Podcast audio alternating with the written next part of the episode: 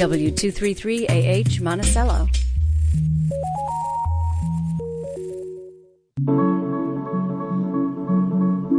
Live from our studios in Liberty, New York, it's Radio Catskills Local Edition. I'm your host, Jason Dole. Thank you so much for joining me once again. Hope you're having a good evening.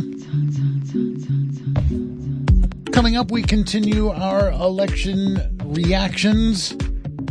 And we'll check in with Wayne County, where all the incumbents successfully retained their seats. In the county commissioner races, we'll talk to Jocelyn Cramer, one of the newly reelected Wayne County commissioners.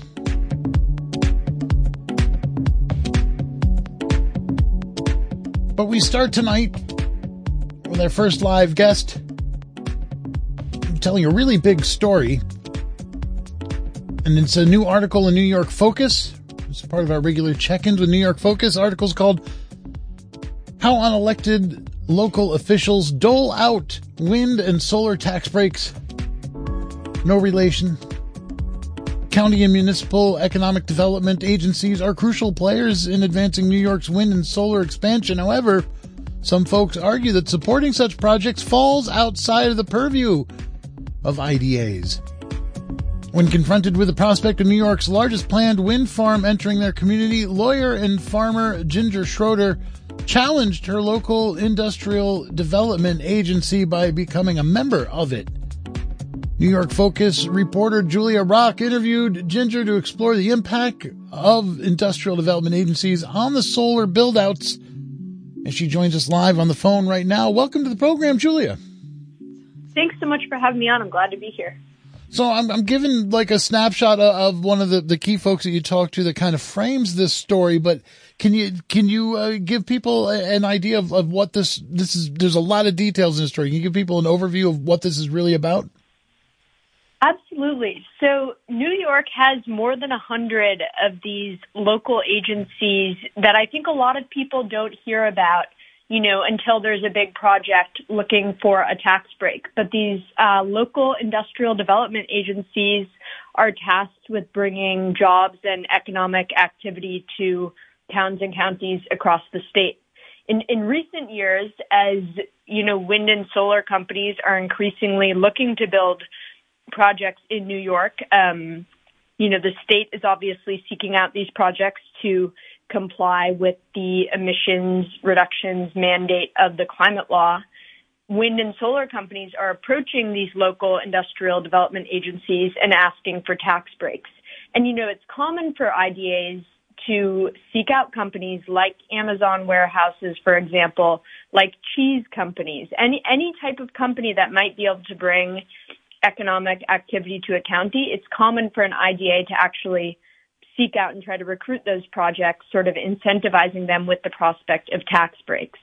But in the case of wind and solar, not every industrial development agency sees it as, you know, a desirable type of economic activity to, to try to incentivize with, with tax breaks. And some IDAs have actually said, we're not willing to give property tax breaks at all to renewables.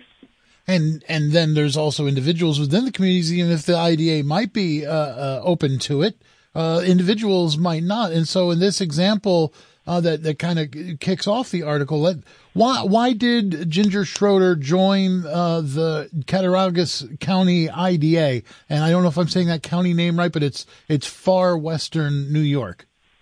You are. It's a good name for a county. Yeah. So I, I think sort of two things are happening, you know, both, both with Schroeder and with a lot of people who have come out in opposition to the project sort of first big picture, there has been a lot of um, sort of zealous local opposition to wind and solar. You'll see it from the agricultural industry, which um, sort of sees it as a competition over land. You'll also see it from the tourist industry. So people concerned that, you know, wind turbines are, are going to create a visual blight.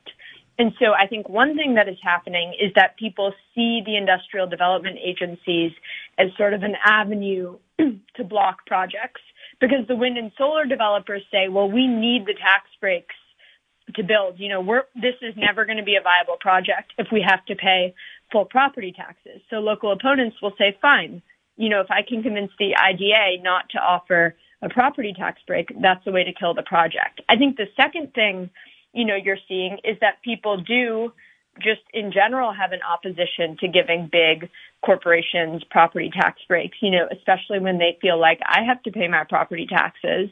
You know, why shouldn't this uh, multinational wind developer?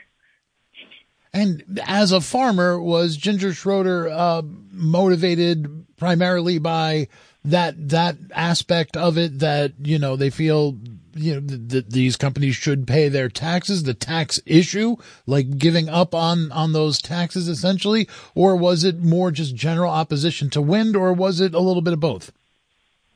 You know my impression was that it was a little bit of both. I think in in, in the case of this big wind project um, the Alle-Catt wind project which stretches across a few counties, you know, there were concerns that may or may not have been legitimate that it could have a negative impact on property values. So I think that was sort of a driving force of opposition. But yes, I think you're right that it was also sort of this general feeling, you know, I'm paying my property taxes. Uh, why isn't, you know, Invenergy going to have to?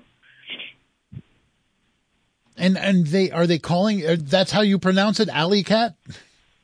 It's pronounced Alle-Catt. Yeah. Uh, uh, I, I guess it was sort of a, a cute term for the project, but it's mm. because it, it goes through Allegany County and Cattaraugus County um, and Wyoming County, I think. Right. Okay. I thought it was uh, maybe Allegheny Mountains or Allegheny uh, to Catskills. That's where the cat came from. But no, it's Cat uh, Cattaraugus, which makes sense. We think, okay, I just want to pause and then zoom out big picture. And I know you go to this level in the article as well, because right now here in mid-November 2023, it's only been 11 months since New York adopted its climate action plan.